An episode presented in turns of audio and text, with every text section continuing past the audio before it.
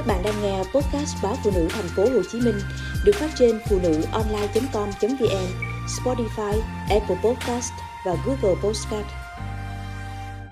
Hội chứng ruột ngắn sau phẫu thuật hiếm gặp nhưng nguy hiểm. Hội chứng ruột ngắn tuy hiếm gặp, nhưng nếu không phát hiện sớm, người bệnh có nguy cơ bị suy dinh dưỡng, rối loạn điện giải, dẫn đến tử vong.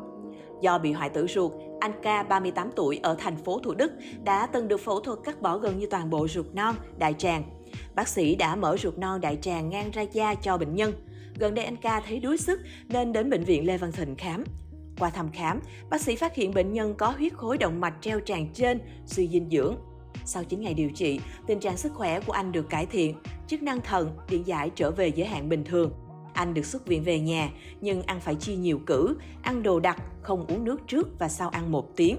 Do đoạn ruột non còn lại của anh ca quá ngắn, chỉ còn 60cm, mỗi lần ăn uống, dịch rỉ ra ở vị trí mở ruột, hội chứng ruột ngắn.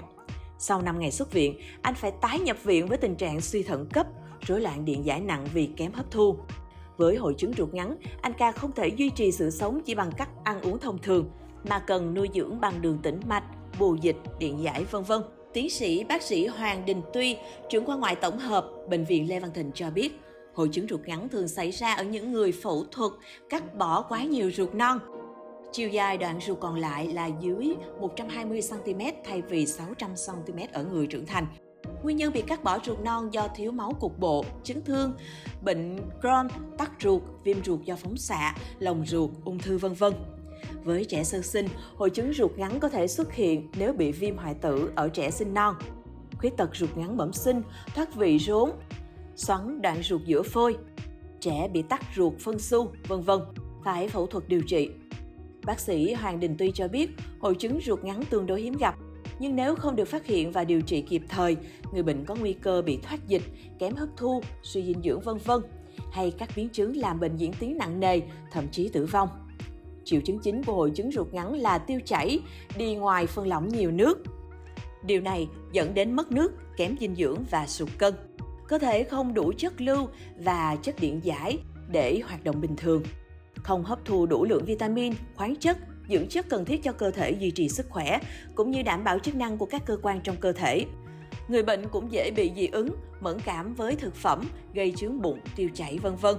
Sau khi ăn hoặc uống sữa và các sản phẩm từ sữa, hoặc cũng có thể bị một số triệu chứng như ở nóng, đầy hơi, đau bụng, ốm yếu, mệt mỏi, thiếu máu, phát ban da, cảm giác da bất thường, khả năng nhiễm trùng, loãng xương cao. Trẻ em thiếu chất ảnh hưởng đến tăng trưởng phát triển. Theo bác sĩ Hoàng Đình Tuy, đến nay vẫn chưa có phương pháp điều trị hội chứng này. Hầu hết bệnh nhân đều phụ thuộc vào dinh dưỡng qua đường tĩnh mạch, chỉ một số ít người có thể chuyển sang dinh dưỡng bằng đường miệng. Tỷ lệ sống còn và phụ thuộc dinh dưỡng tĩnh mạch sau 2 năm khoảng 86%, sau 5 năm khoảng 45 đến 75%. Bệnh nhân đã phẫu thuật cắt bỏ ruột cần tuân thủ chỉ định của bác sĩ về chế độ dinh dưỡng. Nếu đột ngột bị sụt cân, mệt mỏi vân vân, phải đến ngay bệnh viện để thăm khám kịp thời.